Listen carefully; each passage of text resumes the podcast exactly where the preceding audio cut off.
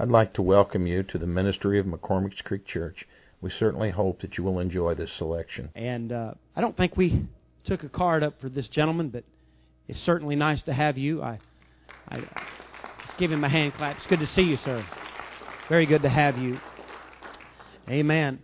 I uh, uh, tonight I, I'm going to do a little different tonight. I'm kind of out of my uh, out of my comfort zone and uh, I uh, but I feel led of the Lord to bring this to you. Um, now, Sister Robertson, she uh, has since I was a young man. Real, well, I can say since I was a young man because I'm not that anymore. I am getting older.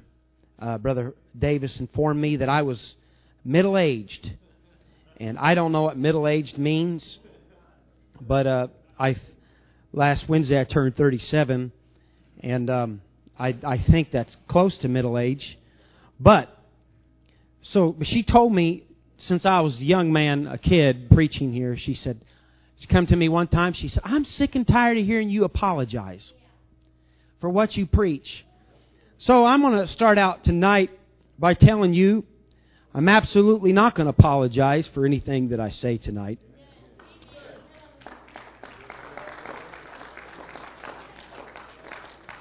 But I do have to qualify some things.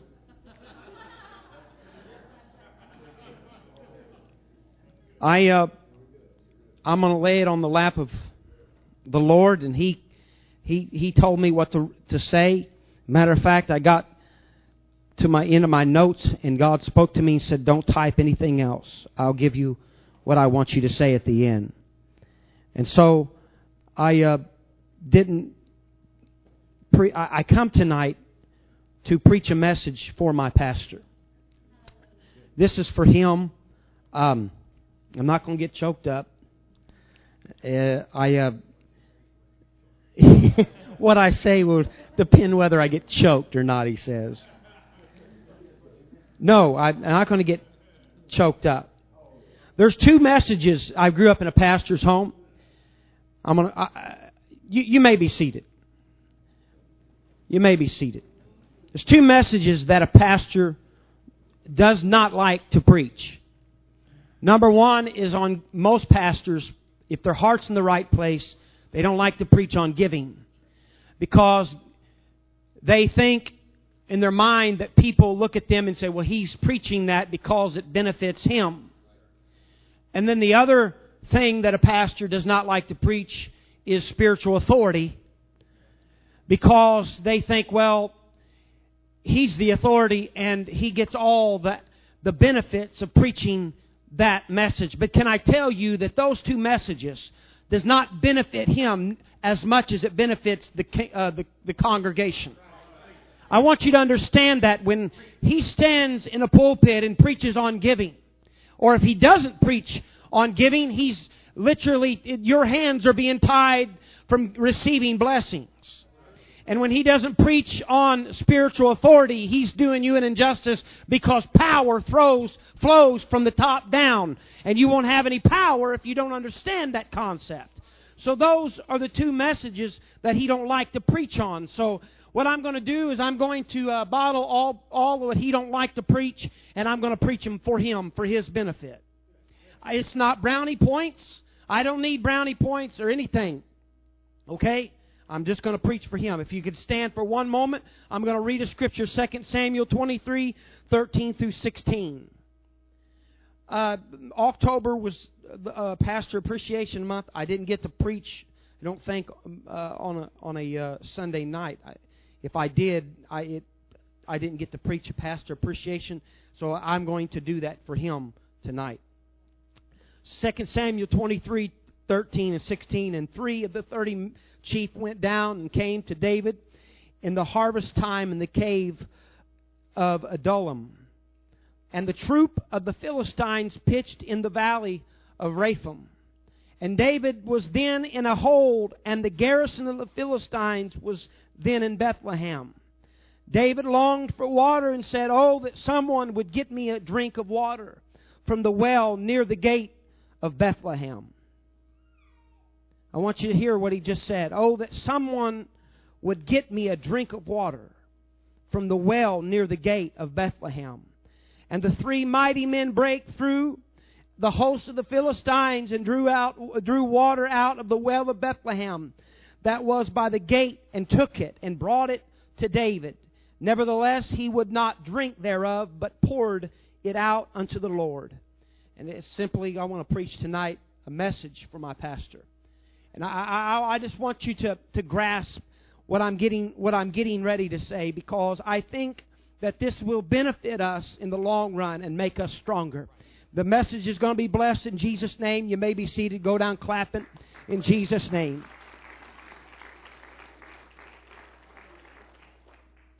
I don't want to bore you, but for a moment I want to talk to you about the place that I come from.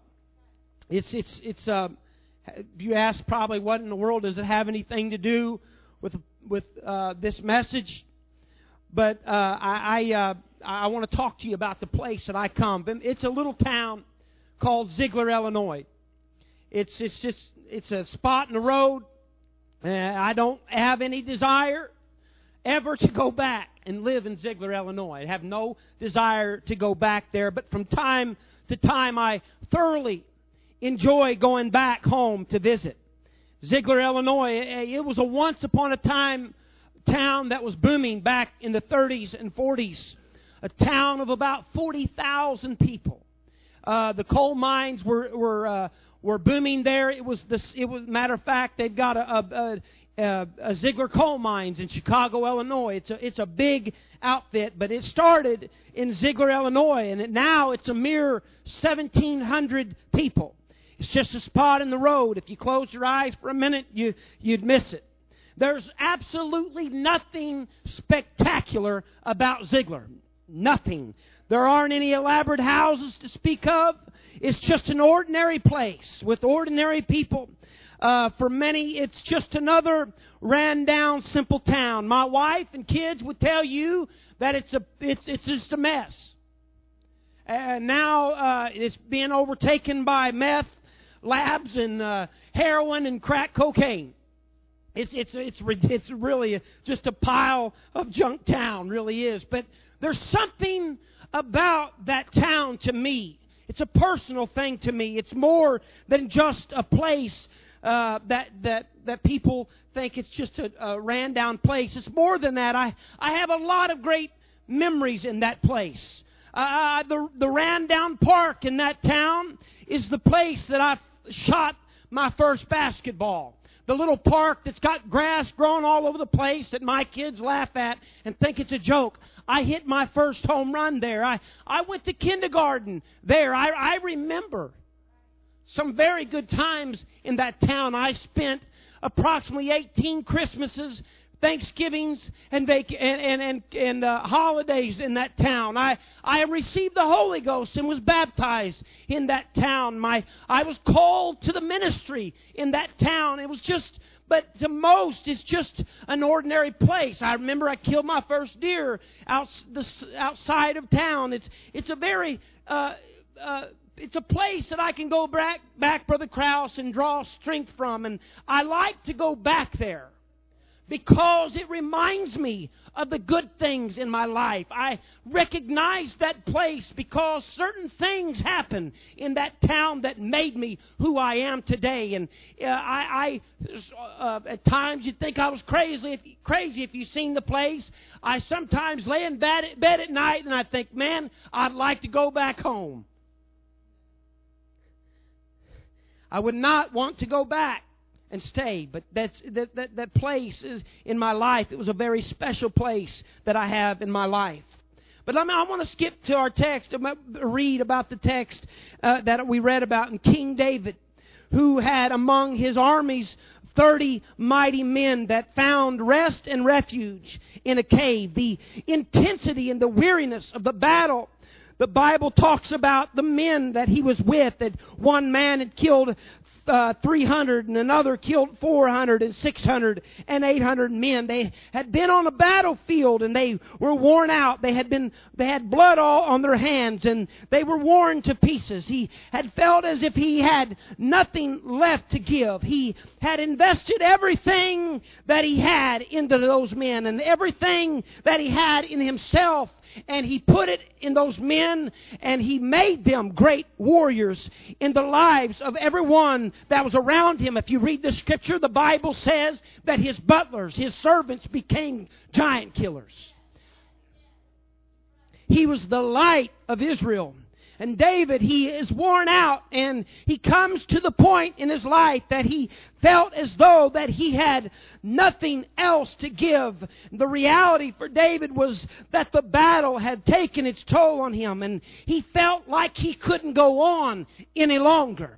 Imagine with me, he, the place that he was at in his life. He is weary in his body. He's weary in his spirit. He had fought and risked his life for the people of God. He had given of himself, not for personal gain either, but to build everybody around him for the benefit of the ones that he loved, for the people of God. But he wanted them to have longevity, and he wanted them to have strength, and he wanted them to have skill and, and have a better life. He, that's, he, loved the people of God. I'm talking about him in a way here tonight. He was their protection from the enemies that desired to destroy the people of God. He was, and he was their light. He, the Bible says that David was the light of Israel. And David was going to do everything in his power to protect that, those men, women, and children that he loved. And now, he finds himself resting in a cave. He is trying to rest because he realizes that there will be more battles to come, more battles to fight in the future. So a cave became his temporary uh, safety or his home. I'm sure it did not make David's situation when he found himself in the cave. I did a little studying on that cave Adullam, where he, that cave was positioned at. It was a cave, that cave was positioned approximately two miles south of the of the valley that he killed Goliath in. Two miles. It just goes to show that the place of victory and the place of weariness and pain at times isn't very far from each other. One day you may be strong, Pastor, and the next day you feel like you've spent everything that you've got. You don't feel like you can make it out of bed. One day you feel like you have it all together, and then the next day you wake up and you wonder what in the world happened, and the enemy has knocked him out. But can I tell you tonight, and you can rest assured that through it all, that the same God that walked onto that battlefield with David the first time when he walked up to Goliath, the same God that walked down with him in that valley was the same God that would eventually carry him out of the cave. Hallelujah. God's not just a God of victory. He's not just a God of when we have it all together. But can I tell you that God is more powerful when we feel weak in our body and we feel sick and we feel like we can't help somebody. That's when God steps up and says, I can be God now.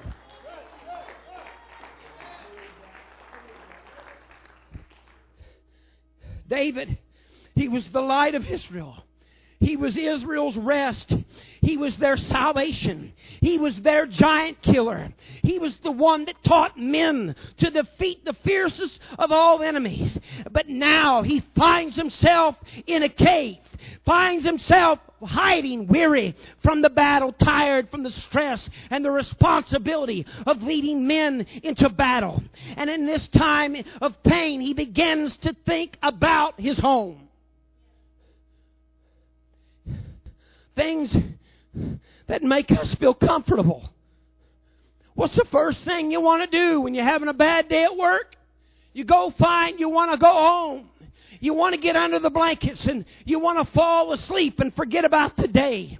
And, and David, he, he's just had a bad time in his life. He's worn out and he all of a sudden he begins to think there's got to be a better place than the cave that I'm in. There's got to be a better place than the pain and weariness that I'm, I found myself in. And he, he couldn't describe it. And so he just said, I'm just, I'm just thinking about home. I'm getting ready to prove that to you in a second. He starts to reminisce about the things and the good places that he once knew. Perhaps a place where he had received a refreshing drink at another time when life was a little simpler and more peaceful. When you didn't have very much responsibility. I'm going to tell you something. It's not a real easy job to be a pastor.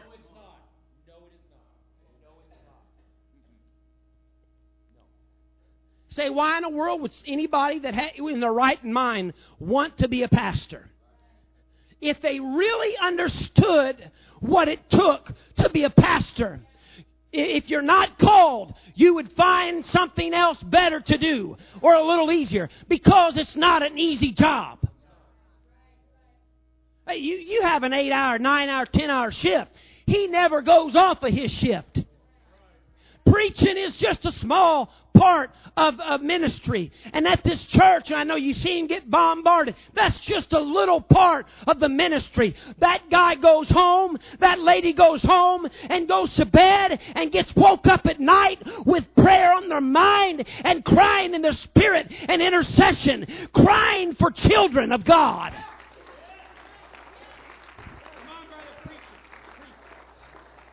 And so there's times when he says, I wish there was a simpler day. I'm not trying to embarrass you. I'm just, I'm, I'm, I'm, I'm here. I got your back tonight, okay?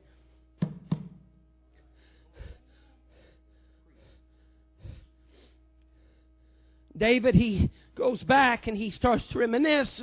He says, I, I wish I could go back home and perhaps to a place that he could he could rest. And David in a moment of weariness and longing expresses his deep thirst. His weariness and thirst thrust his mind back in time outside a gate called Bethlehem. I believe tonight that it was more than just a desire to quench a physical thirst or a wanting of a drink but it was rather a drink of a water from a place of a great memory that would build his heart and his mind and give him strength.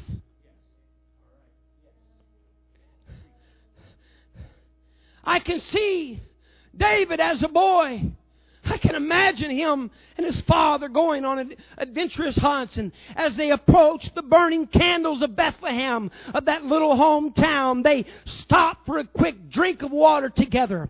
Father and son drinking from that same well. I wonder how many times David, as a strong, uh, vibrant young man, walked up to that well after a long, hot day, looking uh, after his father's sheep, and he got a cup of cold water and he tipped it back and it, all, it almost made his long day worth it just having that cold drink of water. I like to believe that it was the same well that he comes back after he drops Goliath where he stood and after they, that great victory in his life. It was a strong place in his life and he finds his way back home to tell his dad that our house has been set free from, uh, from taxes and he comes in and he tilts his glass back and he drinks. Drinks to the better day. And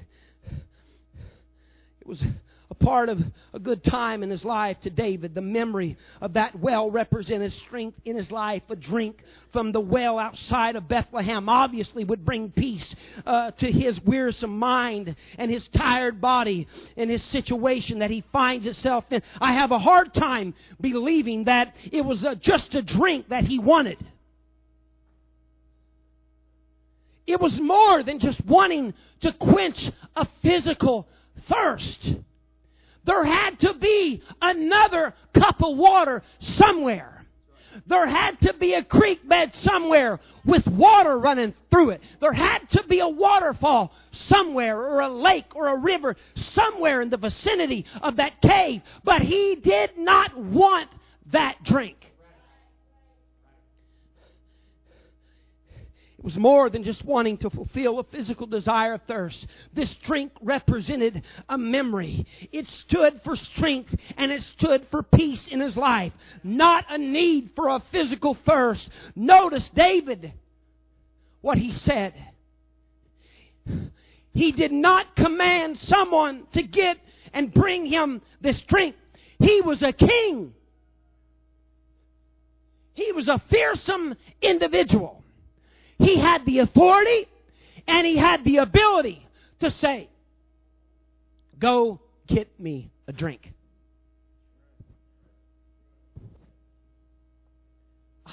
I, I, I, think just being around David, I'd been a little scared. He was a bad dude. Hey, don't think that his sickness uh, is a weakness. He still, yeah, he said it. He's still meaner than a snake. That he he could have commanded a drink. And you can guarantee that all 30 of those men that he had in that cave would have stood up without any questions and said, I, I will get you a drink, David. You've done a lot for me. He did not give a commandment. Notice what he said. He said, Oh, that someone would get me a drink of the water from the well near the gate of Bethlehem. It was simply a wish. I'm getting ready to preach to you. It was simply a wish. It was not a command. See, good leaders don't have to command. They command with their presence. They command with their anointing. They command with their call. God does the, the commanding for them.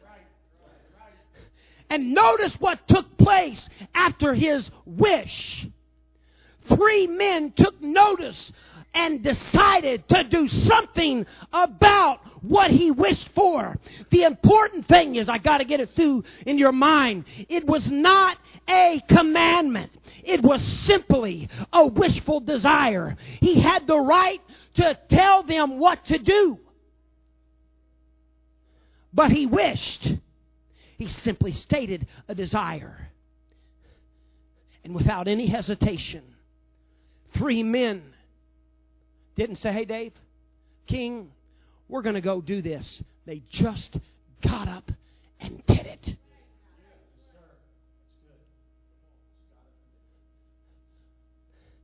I wonder what would happen in this place. I wonder what would take place in the spirit if when that man got up and said, I wish there was somebody here that would worship.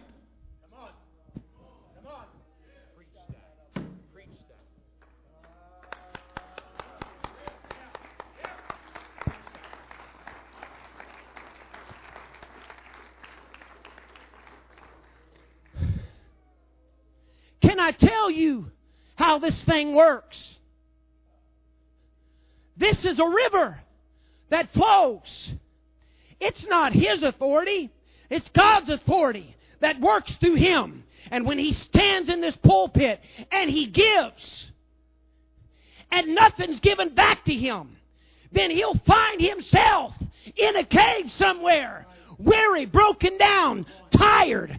But when we give back to him, he can do his job like God called him to do. So I wonder what would happen if you got up and preached and said, I wish to God somebody would get out of their comfort zone. I wish somebody would run the aisles right now. What would happen?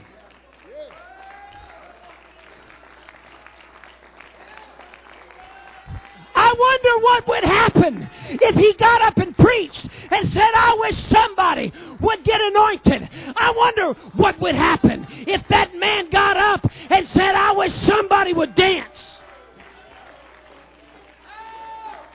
Oh, if I could just go back to the well that made me feel powerful and gave me strength.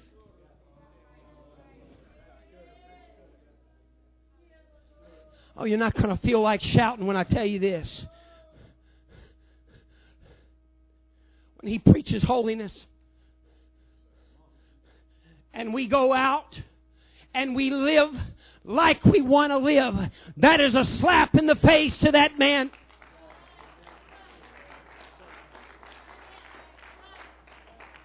Hey, I know we're supposed to please God and we're supposed to please God alone.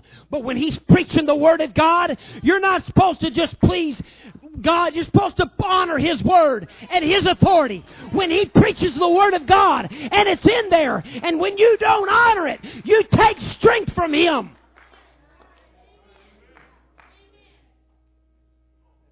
Oh. I ran out of notes. Look, my page is blank. See, they can't get mad at you tonight, Pastor Robertson. They can get mad at me. I get weary.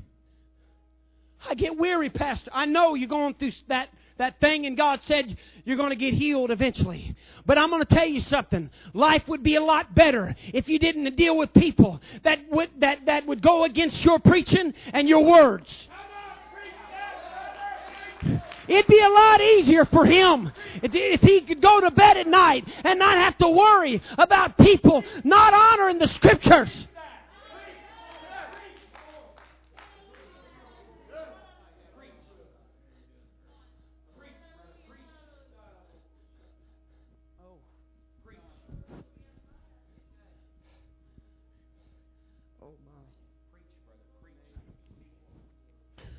That when he stands he gives his heart and he, he studies and he prays and he puts everything into it.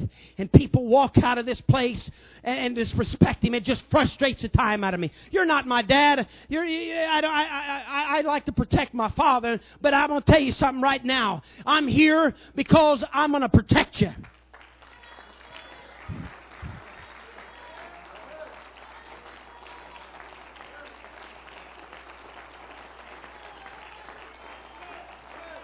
I believe that there should be people onto their feet saying, Pastor, whatever you ask of me, I'm willing to do it. There's not going to be any questions on my part. I want to do what you ask me to do.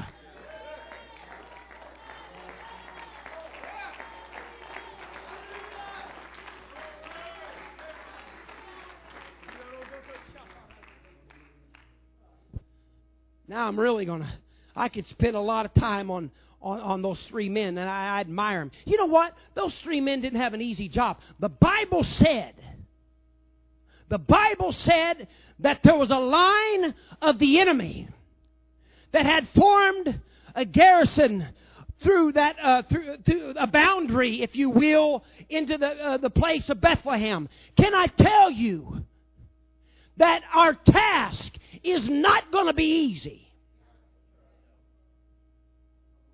Some of the things that you ask of us, Pastor, is not going to be easy. But we got people that get up to the line, uh, the, the, the enemy's line, and we look at them and go, it's really not worth it. Those three men had to burst through the line. And they risked their lives. Can I tell you why they were able to do that? Because David had invested so much in them. And they were, they were there because David had taught them to kill giants. Do you know why I'm so eager to want to please him?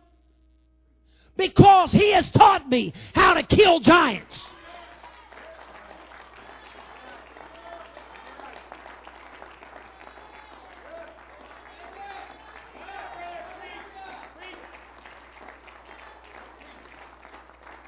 Oh, it wasn't a strong task.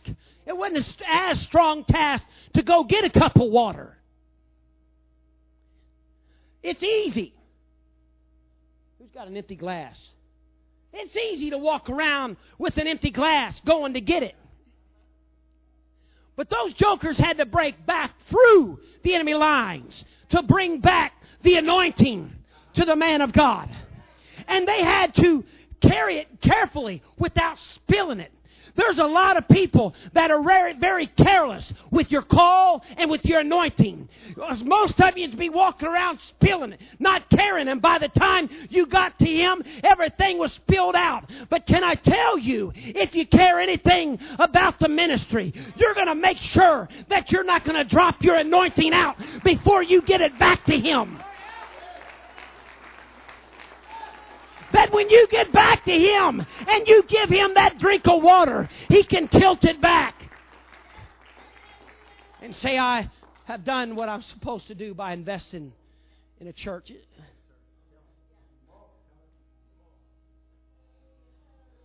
But then I got reading further in the scripture that there was only three men that went there. And at first I thought that was a negative thing.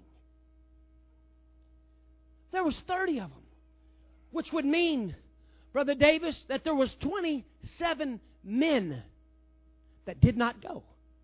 I'm not very good at math, but 27 minus 3. Or 30 minus 3. 30 minus 3 is 27, right? Does anybody got a calculator?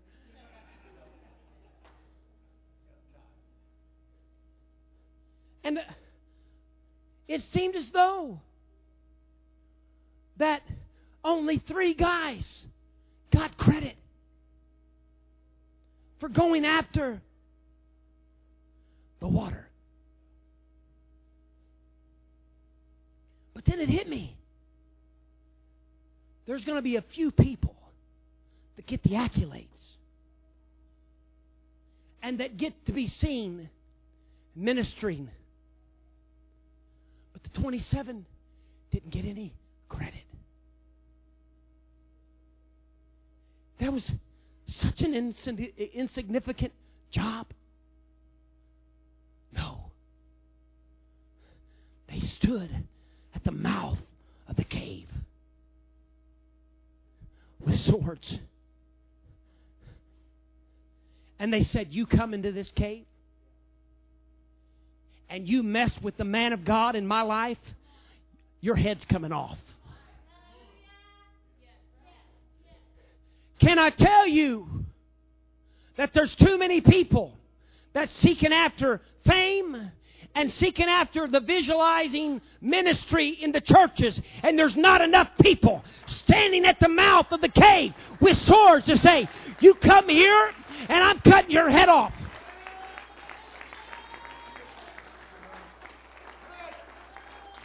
And so I get an attitude saying, You mess with my pastor, and I'm going to stick a sword in you.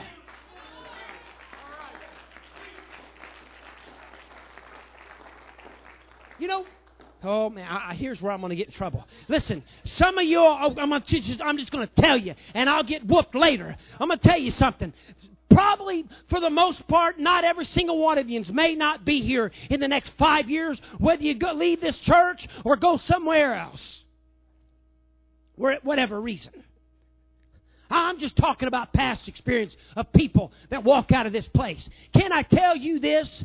Keep your mouth shut about my pastor.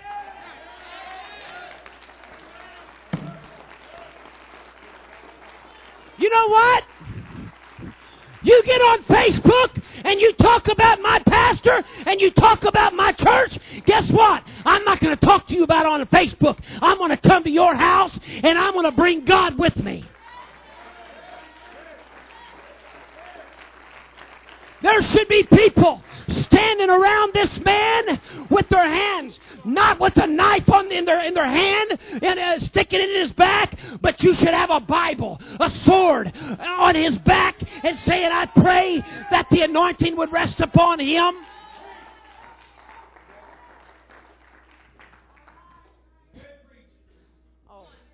Know I'm skipping through this really quick, but I'm telling you this in the Holy Ghost. You want to have a church of revival church? You take this man in your prayer and you pray for him and you lift him up so God can lift him up.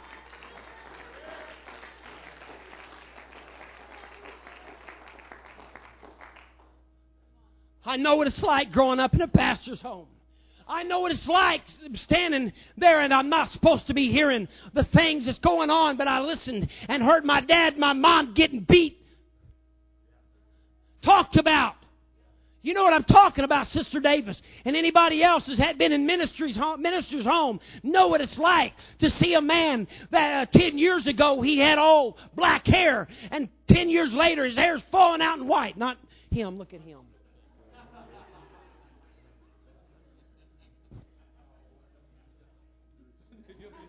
He don't use dye. Remember, I told you I was going to stand there with a sword.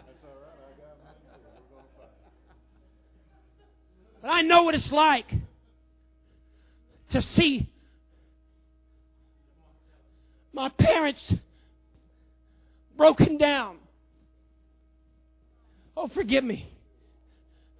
I know what it's like to see my mom and dad age 30 years in just five years because people had torn them down. But we can prevent it.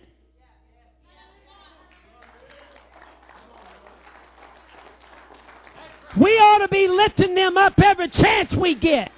I'm not talking about making brownie points tonight. I'm talking about lifting the man of God up.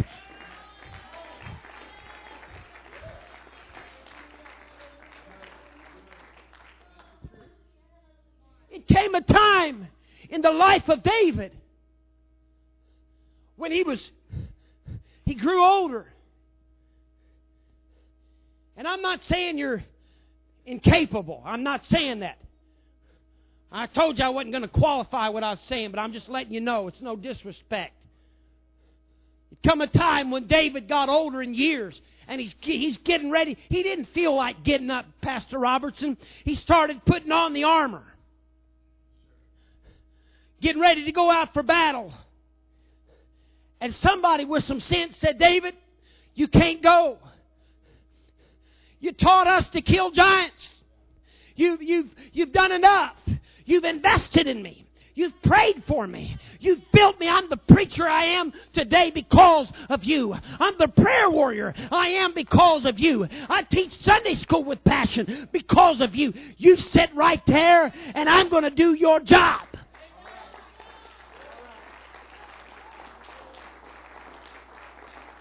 Because he was the light of Israel. They were the re- uh, David was the only reason they were able to break through that line anyways. That's what drove them past the enemy. That's what drove them to get the cup of water.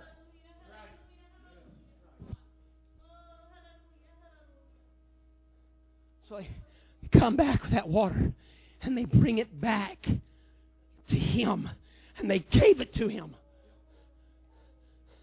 And he's so unselfish. He brings it to him. They said, Here, here, David, you're king. I want you to have it. He doesn't drink it.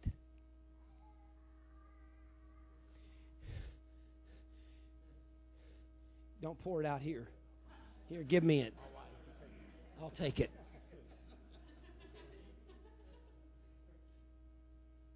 You just act real good, okay? Bring him the water, and he stands and he looks at his men. I mean, he's looking into their heart and soul. And he knows what they've gone through. He knows that they've had pain in their family. He knows they've had deaths in their family. He knows they've had broken homes in their family. He knows that some of them was orphans. He knows that somebody had, was abused when they was a kid. And he looks and he says, this is the same drink of water that these men risked their life for. He could have drank it, but he knew it would have been a slap in their face because people had risked their lives and invested in him. So guess what he did? He poured it out.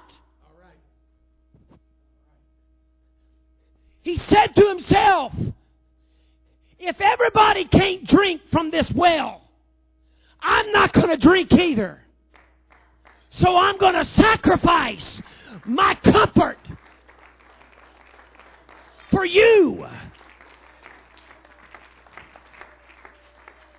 That's what he's done for years. He has poured out water. You know why? Because he has seen your investment in the ministry. He has seen your investment in giving. And he knows that he ain't going to be comforted anytime. He knows that if he drinks, that he alone will be comfortable. So what he does, he he still plugs on his back. Ah, I, I, I'm not. I'm, he just keeps plugging on and he keeps working and he keeps investing in you and he keeps loving you. But what meant most to him was that 30 men were willing to invest and risk their life for him. They had a lot more things they could do that was a little more easier. They, they could have they could have done a lot easier things in their lives, I'm sure. They, they, they could have just crawled somewhere else and said, I'm done here, I can't do this. Which brings me back to which is a different story. It may seem like it's canceling this message out, but it brings me back to Uriah, the Hittite, when the king done his sin and, and Uriah he comes home in order to try to hide the sins of the king. And Uriah he comes home from the battlefield because the king wants to cover his sin up. This has nothing to do with what I just preached. I'm just I'm trying to tie two things together. I'm not trying to cancel out my message here because it was the same guy, David. You understand what I'm saying?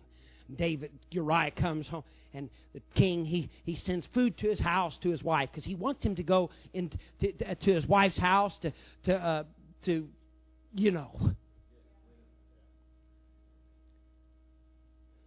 And Uriah, he lays outside of the door of the house of the king. And he doesn't go home. The next day, David finds out that Uriah didn't go. I'm going to tell you why he didn't go. Because Uriah said, There's people on the battlefield that is dying. And I refuse to go home into the comforts of my bed and get comfortable when everybody else is out there dying for the cause of the people of God. And I wonder how many times that he's had the opportunity to get comfortable. And what he does, he sleeps outside on the ground. And he says, I can't go home I can't get comfortable.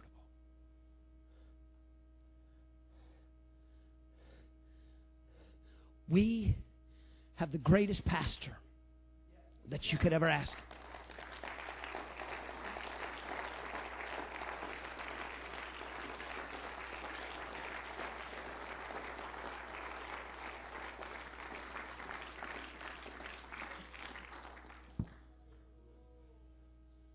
I'm going to tell you right in front of everybody. I'll look at every one of you in the face and I'm going to let you know it. I've said it and I feel uncomfortable saying it. But I'm going to let you know I feel uncomfortable sometimes because I, I don't. I fear people think that I'm trying to take his place, and I'm not trying to take his place. I will never be able to take the place of him.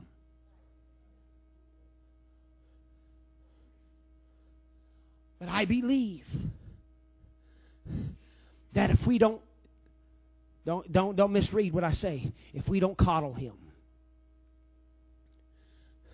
if we don't handle with him, handle him with soft gloves, that he'll be so tired that he can't help us.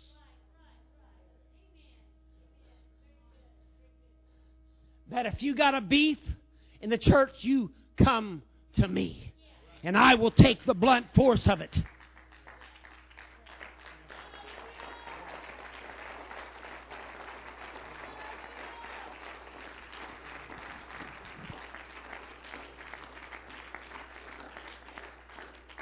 Don't call his family to pour out your problems. Don't, don't I mean, there's some things only He can take care of. And I, uh, God has given me enough wisdom to understand the things that I won't be able to handle because I don't have that call. I'm not in that position.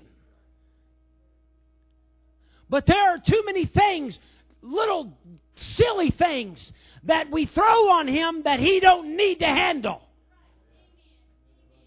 That I'll deal with it.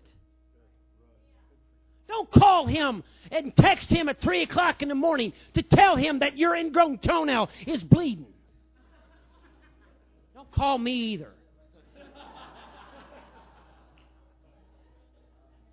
Put a band aid on it, take a picture of it, and text me tomorrow. I've had people call me and tell, I've had people call me, I, and I'm just telling you what I know what he goes through. I've had people call me at 3 o'clock in the morning to tell me that such and such died and had died seven days ago. And they had their funeral three days ago. And I, woke, I got woke up, didn't they? What, what do you want me to do? Go pray for resurrection? There's some things that he can't do anything about. Don't expect him to fix all your problems because he can't fix problems. We serve a God that can fix your problems. And if we would learn to take it to him, take it to him. He's the resurrection. He's the power. He's the answer. So my point is this that if we could guard him, he could do his job without being so weary and hurt and broken down. I know this wasn't a message of shouting. How do you give an altar call to this? Where do I go now, Brother Davis? Except to ask you to stand. And I'm asking you to direct your prayer. It, okay. You feel like standing. You, you feel like standing down here. And, and, and tonight, he's not feeling real well. So I'm going to ask you not to, to bother him too much tonight. That after we pray for him, he can go home or do whatever he wants to do. But I'm going to ask his family. I, I, I don't want to put you on the spot, Sister Robertson, but I'm going to ask you to come down here. And I want you to stand by your, pa- by your pastor, your husband. I'm going to ask his family. I, I, I know uh, Sister uh, Darling, Brother Rick's not here. But we're going to pray for them. I'll tell you what I want to do. The Bible says to call for the elders of the church. And that's what I'm going to do. I, I, I, tell you what, I, I want all the people that's over 60 years old, I want you to come up here. I don't want you laying hands on their head. I don't want you laying hands on their head. I want you to come up here. If you can make it up here, I want you to stand around them.